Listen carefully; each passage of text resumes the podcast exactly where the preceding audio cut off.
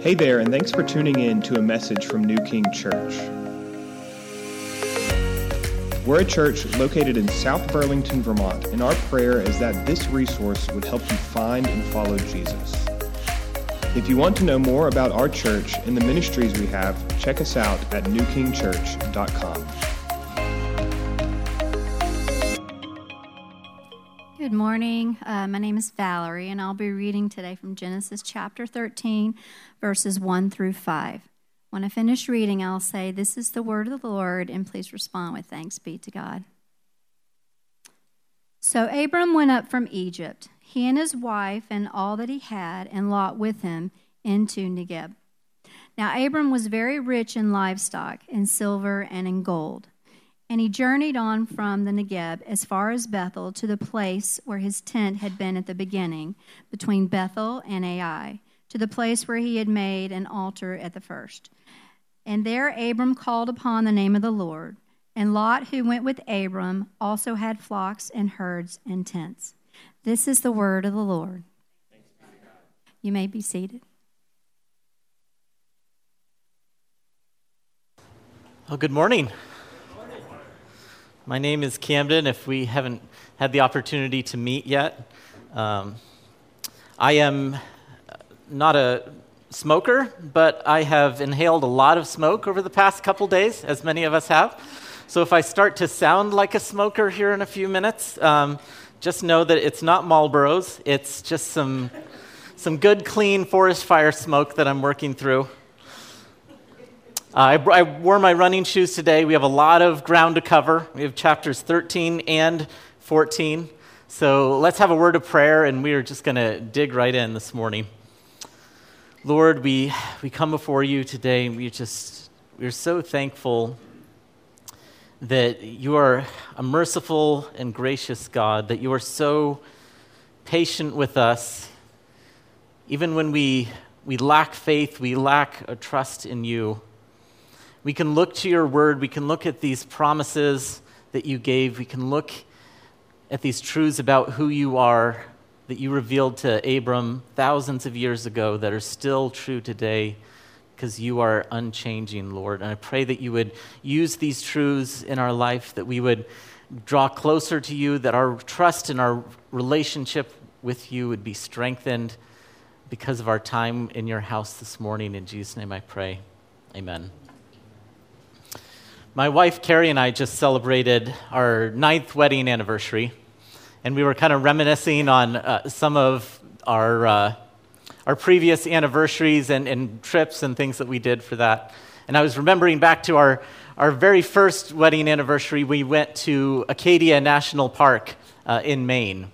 And uh, one of the days that we were there, we went to a bike rental shop and, and we rented some bikes to, to take out on, on the carriage trails around the park there. And uh, this bike shop had some, uh, some really great, good quality, solid mountain bikes that were more than adequate for what we were going to do.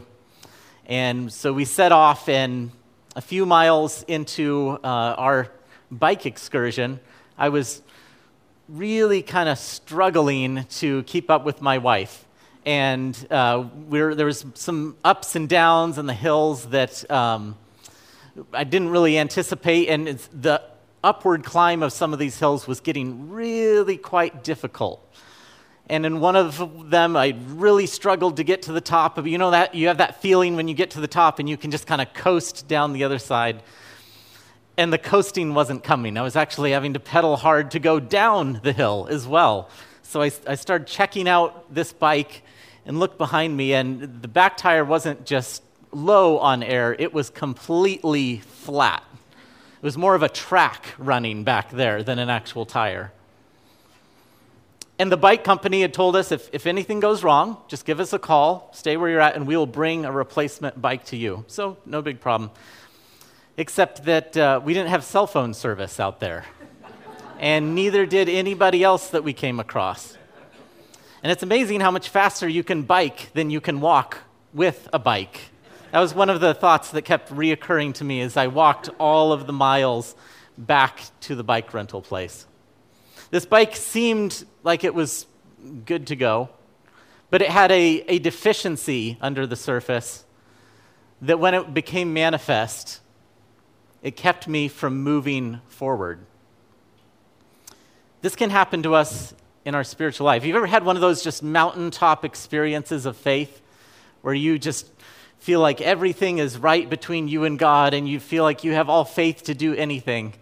And then a week later, something else happens and reveals no, there's some part of us that is not completely trusting in God. Fear or a, a lack of trust in God is at the root of most of our spiritual problems. It paralyzes us and keeps us from following God, keeps us from serving Him, keeps us from loving Him, and from experiencing His love in the way that we should.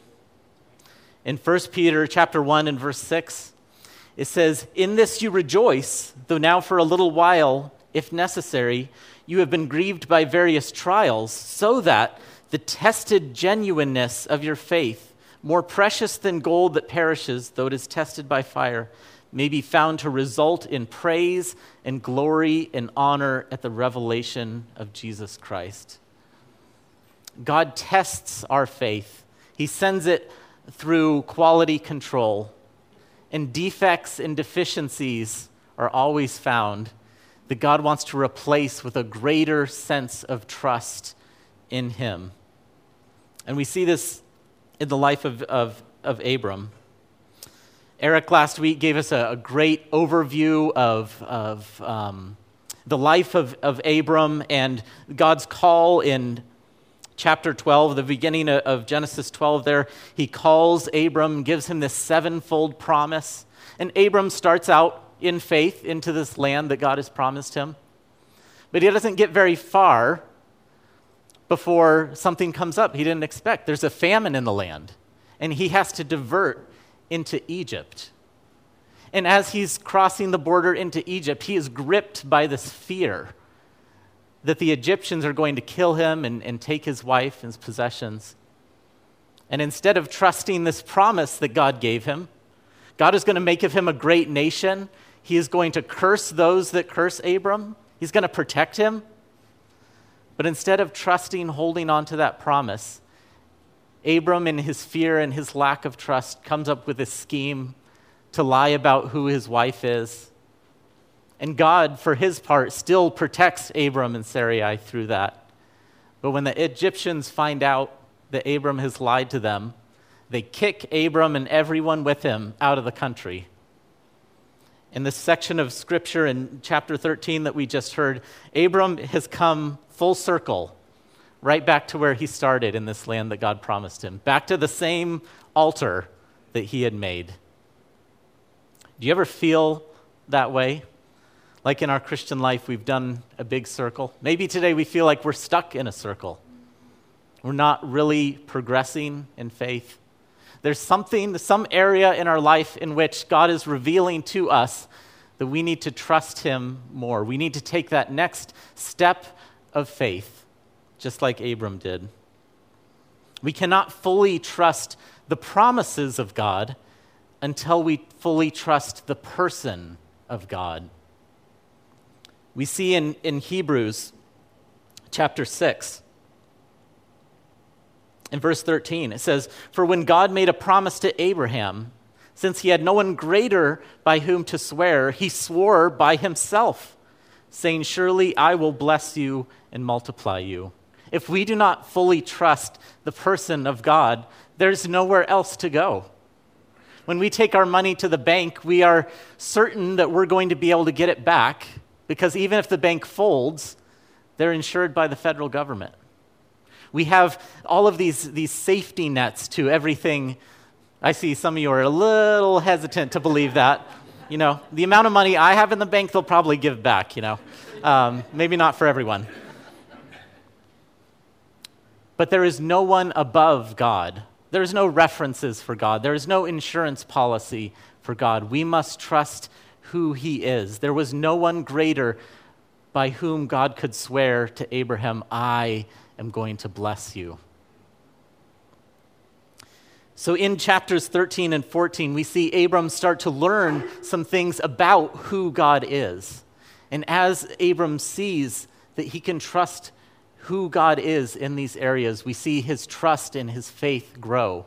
And after each step of t- faith that we're going to look at today, God comes to him afterwards and reinforces the decisions that he has made. Eric gave us a challenge last week as we go through uh, the story of Abram to look at all of the instances in which God speaks to Abram. So I'll add to that challenge and say, as we go through the story, look at all of the different aspects of God that Abraham learns about. In this chapter, he is going to learn that God is a God most high.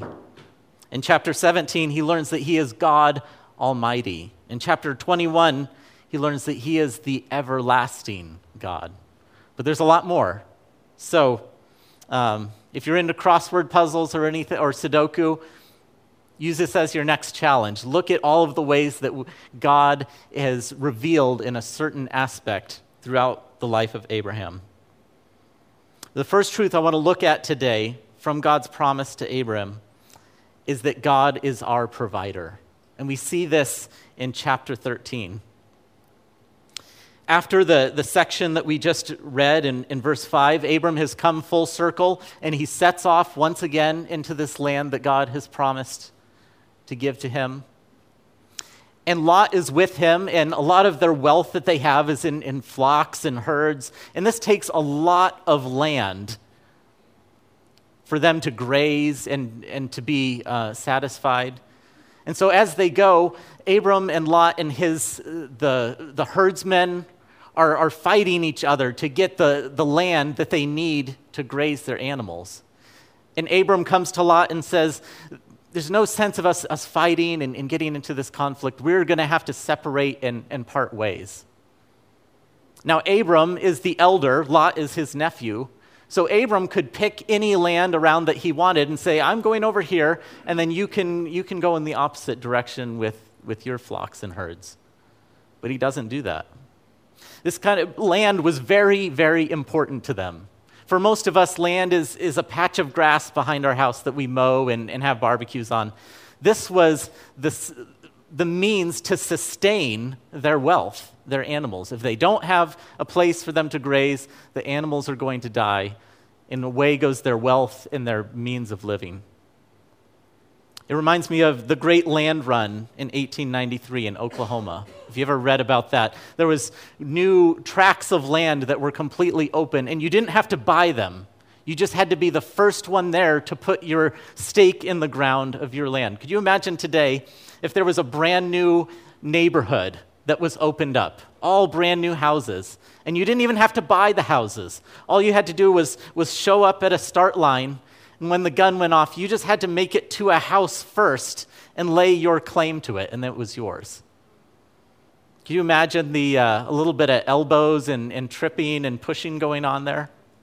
But that's not what we see with Abram. We see that he trusts that God is going to provide for him. And because of that, he is able to prefer Lot over himself. We see in Philippians chapter 2 and verse 3 it tells us do nothing from selfish ambition or conceit, but in humility count others more significant than yourself.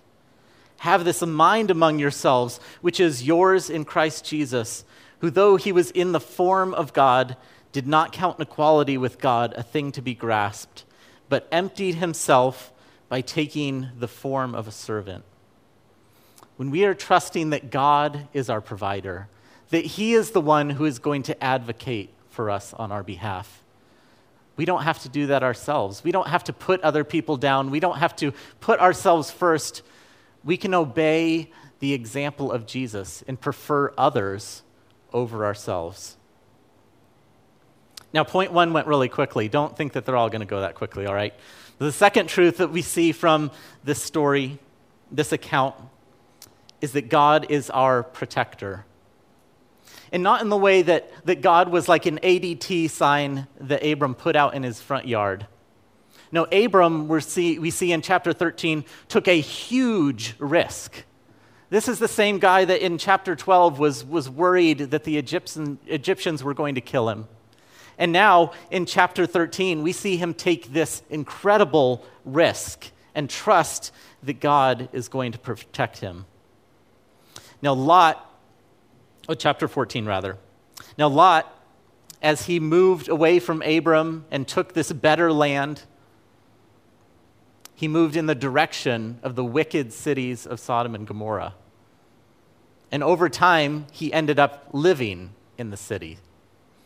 And unbeknownst to him, he was moving into a, a long going political drama that was about to turn into a conflict.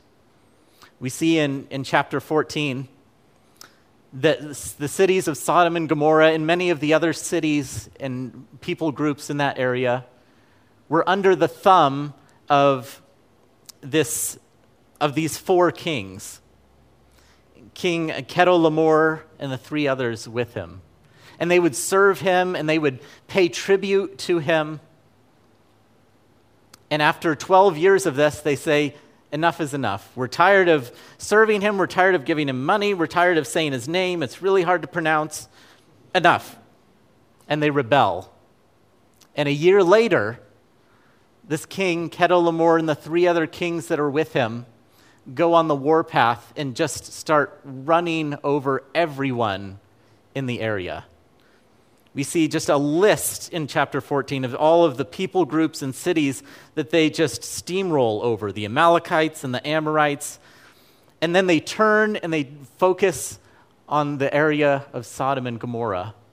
And these five kings, including the kings of Sodom and Gomorrah, band together in the valley of Siddim, and they make their stand against King Chedorlaomer and the three others. And they get punched in the mouth and head for the hills.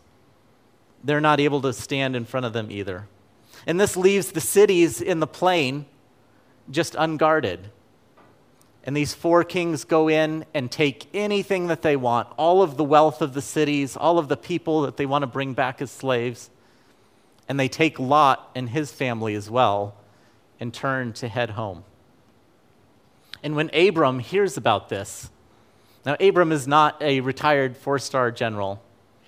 He does not have a, a band of, of, natural, of you know, national reservists with him. He has shepherds that are trained to, to protect their flocks but he and the men that are with him and some of the allies that live around him, they set off in pursuit after, after these four kings. Now, this is, not, this is not going to be an equal fight. These four kings have just obliterated everyone that they came in contact with. And now Abram and those that are with him set off in pursuit. We see in verse 15 of chapter 14 it says, And he, that's Abram, divided his forces against them by night, he and his servants, and defeated them and pursued them to Hobah, north of Damascus. Then he brought back all the possessions and also brought back his kinsman Lot with his possessions and the women and the people. And we see in chapter, chapter 15 and verse 1 after these things, the word of the Lord came to Abram in a vision and said, Fear not, Abram. I am your shield. You, Abram, you can trust me. You see what just happened? You see this victory that I just gave you against all odds? You can trust me. I am your shield. I am the one who is going to protect you. We can get so easily lured into this illusion of creating a safe life. We want to live in a safe neighborhood with our home insurance and our health insurance and our insurance to cover gaps that, that might come up in our insurance. We want to be surrounded by our families, have tenure at work, have our guns, have our security. And we become so bubble wrapped in this life of comfort that we try to protect that we become allergic to taking any sort of risks for God when God calls us to do something that is out of our comfort zone, something that makes us feel inadequate, we are so hesitant to do it because of all of the things that we want to keep safe. Abram gave all of that up and took a risk for God, trusting that God would protect him. In Ephesians chapter 6, in verse 10, we see that the real enemy is not something that insurance is going to protect us from. It's not some physical calamity that might come that we could spend all night worrying about. No, it says, finally, be strong in the Lord and in the strength of his might. Put on the whole armor of God, that you may be able to stand against the schemes of the devil.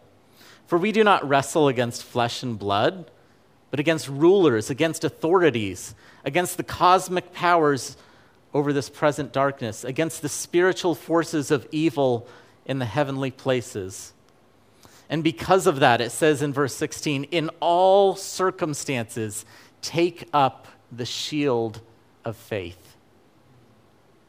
Where is our shield of faith this morning? Or is it in constant use? Or is it in the basement with the, the Christmas decorations? And we bring it out every once in a while when something comes up that we, we need God's help with. But other than that, our possessions, our wealth, our insurance, everything else kind of keeps us covered. God wants us to live a life of faith, and that involves stepping out into situations that are uncomfortable, situations where the outcome is unknown to us. I don't know what that is for us today. It could be so many things. But maybe God is calling us into an area of service that we haven't done before maybe to, to teach Sunday school, to, to be a helper, to, to join the hospitality team, maybe to talk to our neighbor, talk to a coworker. Whatever it is, that situation that we just, we just feel inadequate to do and we can always talk ourselves out of doing. God says, I am the one that will protect you. Take up the shield of faith and follow me and obey. What is it that God is calling us to do that we are hesitant to obey because we are not holding that shield of faith? When Abram saw that God was his protector, he took up that shield of faith and he took a great risk for God. So, God is our provider, God is our protector, but God is also our prize we see after this great battle, all of those possessions that those kings had taken out of these cities now belong to them because they had won the day. And now Abram went out and he defeated them.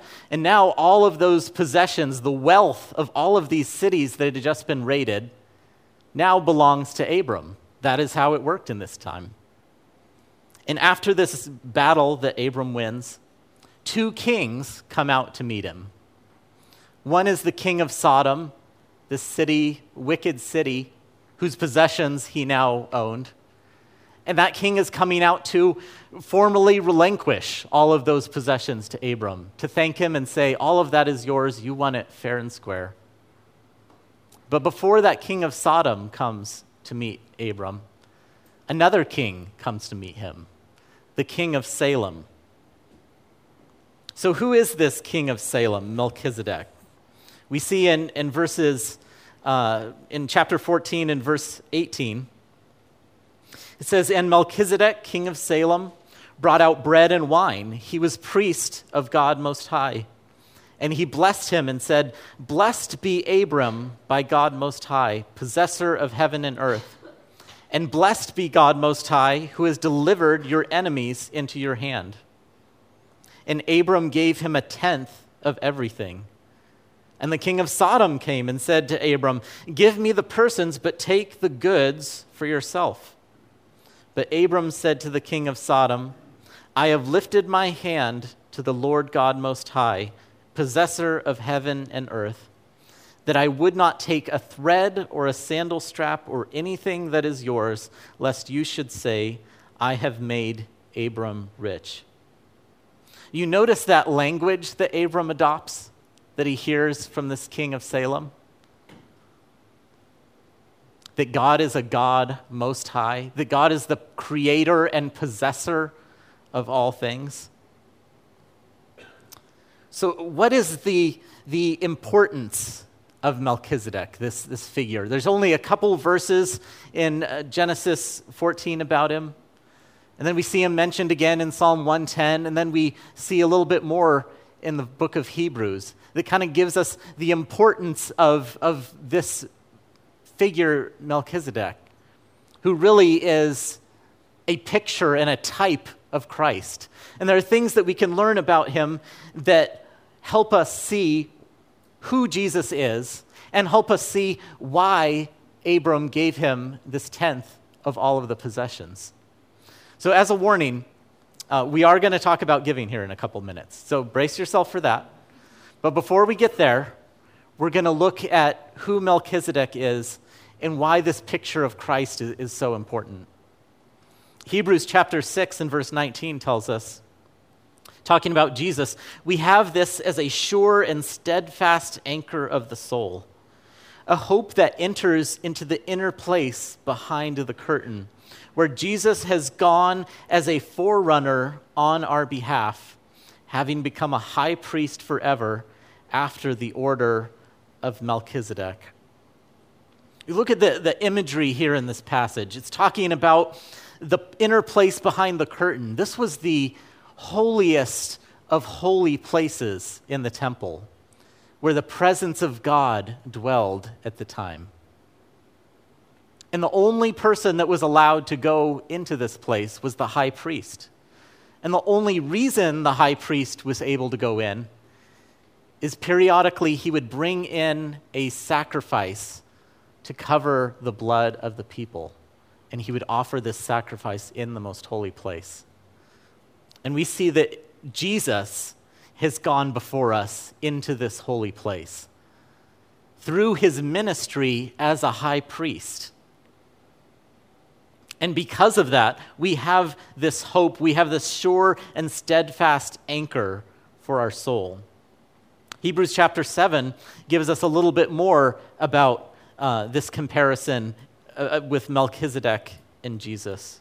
Hebrews 7 tells us that uh, he is a king and a priest. So this was a, a little bit different we look at the Levitical priesthood, these were not kings. There was God was the king over Israel when the Levitical priesthood was established. And then years later, the people of Israel wanted their own king. So, starting with King Saul, they had their own king, and there was still separately the line of priests. But Melchizedek is a king and a priest. His name means the king of righteousness. And he's the king of Salem, which means he is the king of peace. He is this king of righteousness and peace, who is also a priest. Now, the Levitical priesthood was all based on genealogy. Right? You have Aaron, and God chose the tribe of the Levites, and no one else could be a priest or a high priest unless they fall, fell into this genealogy. So, this became very important to trace out who's, who was whose father, when were they born, who was their son, so what t- time period were they the high priest, when did they pass on that mantle of being the high priest to the next person. But with Melchizedek, we're not given any genealogy, we're not given the time that he was born, we're not given the time that he died, we're not given any person that he ever handed the priesthood off to. And so he's called a priest forever. And in the same way, Jesus is our high priest forever. It says in Hebrews chapter 7 verse 24, but he holds his priesthood permanently because he continues forever. Consequently, he is able to save to the uttermost those who draw near to God through him, since he always lives to make intercession for them.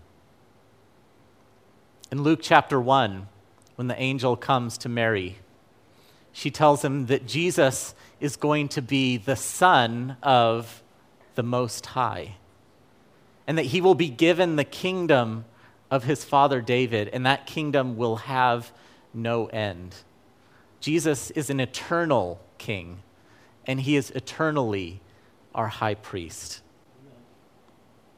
We serve a king who emptied himself and became a servant for us, who stooped to the level of washing his disciples' feet. And through him, we also have a high priest, not that just sacrifices for us, but that sacrificed himself for us. When we see that, when we recognize that, when we commune with Jesus in the way that Abram communed with Melchizedek, we are brought into the same response that Abram had, which is a response of giving. Abram didn't just give a certain percentage, he did give him a tenth of all of the spoil. But he didn't stop there, he gave the rest away. This was not a, a focus primarily just on, on one percentage and then say, okay, I gave you your 10%, but now I'm going to I'm going to take everything else back with me. Once Abram has this encounter with Melchizedek, he loses all desire to hold on to the spoil from Sodom. Are we holding tightly onto our time, our money, our possessions? Or even worse, are our time and money and possessions holding tightly onto us? Are they robbing us of our joy? Are they keeping our contentment hostage as we just wish that we had just a little bit more instead of having a heart of generosity? There's a couple great passages about giving in, in 2 Corinthians I want to look at quickly. In 2 Corinthians chapter 8, it, Paul says, But as you excel in everything, in faith, in speech, in knowledge, in all earnestness, and in our love for you, see that you excel in this act of grace also. Talking about giving. For you know the grace of our Lord Jesus Christ, that though he was rich, yet for your sake he became poor, so that you, by his poverty, might become rich. And in this matter, I give my judgment. This benefits you who you, a year ago started not only to do this work, but also to desire to do it. They had practiced giving to the point that they were beginning to excel in it and that they even began to desire to do it. In 2 Corinthians 9, he continues in verse 6 and says, The point is this whoever sows sparingly will also reap sparingly, and whoever sows bountifully will also reap bountifully. Each one must give as he has decided in his heart, not reluctantly or under compulsion, for God loves a cheerful giver. You will be enriched in every way, to be generous in every way, which through us will produce thanksgiving to God. You see this beautiful picture of this, this conduit or this pipeline of grace that we receive and that we can give through when we give. When we see what Christ has done for us, that he became poor to give us the riches of Christ, we are able to desire to give, to practice it to the point that we begin to excel in giving in, that we desire to do it, and that we become enriched so that we can live generously this is talking not just about giving within the church, but giving outside the church as well. A life of generosity that is not holding tightly to the things that God has given us.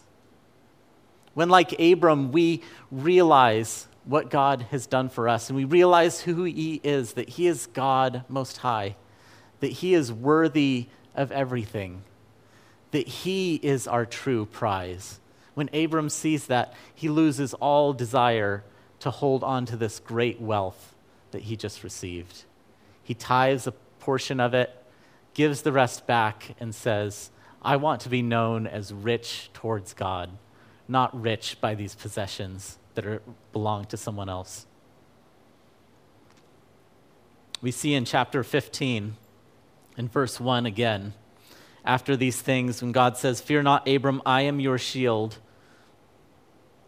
Also, fear not, you just gave away this tremendous amount of wealth that you'll probably never see again. But fear not, Abram, your reward will be very great. God, Abram was able to trust that God was, his, was the one who would reward him. and he didn't have to hold tightly to the things that came into his life. If we're here today and we've never accepted Christ as our Savior, there's no amount of, of money or any other sort of gift or spiritual act that is going to mean anything to God until we come to Him in faith, until we realize that we, are, we need a Savior. We confess our sinfulness and ask Him in faith to save us. If you've never done that today, we would love to take the Bible and share with you how you can know this God.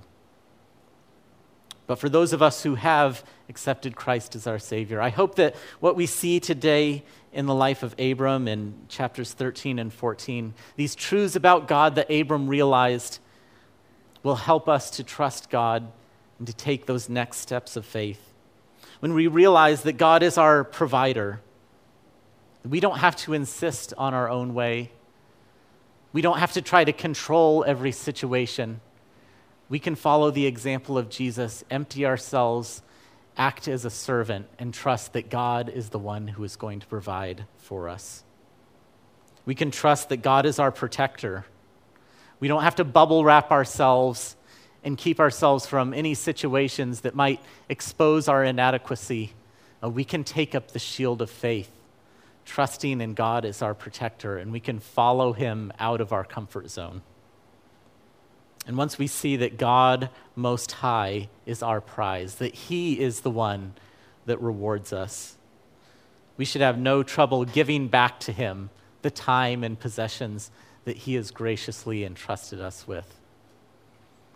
I don't know about you, but my faith has a long way to go in these areas. But once we really see and dwell on who God is, our faith, just like Abram's, will continue to grow. Let me pray for us that God will begin this work in us even today. Lord, we thank you that you are a God of new beginnings, that you are a God who is patient with us, who brings us along, that desires to draw us into deeper relationship and deeper trust. Lord, I pray that you would do that work in us today. In Jesus' name I pray. Amen.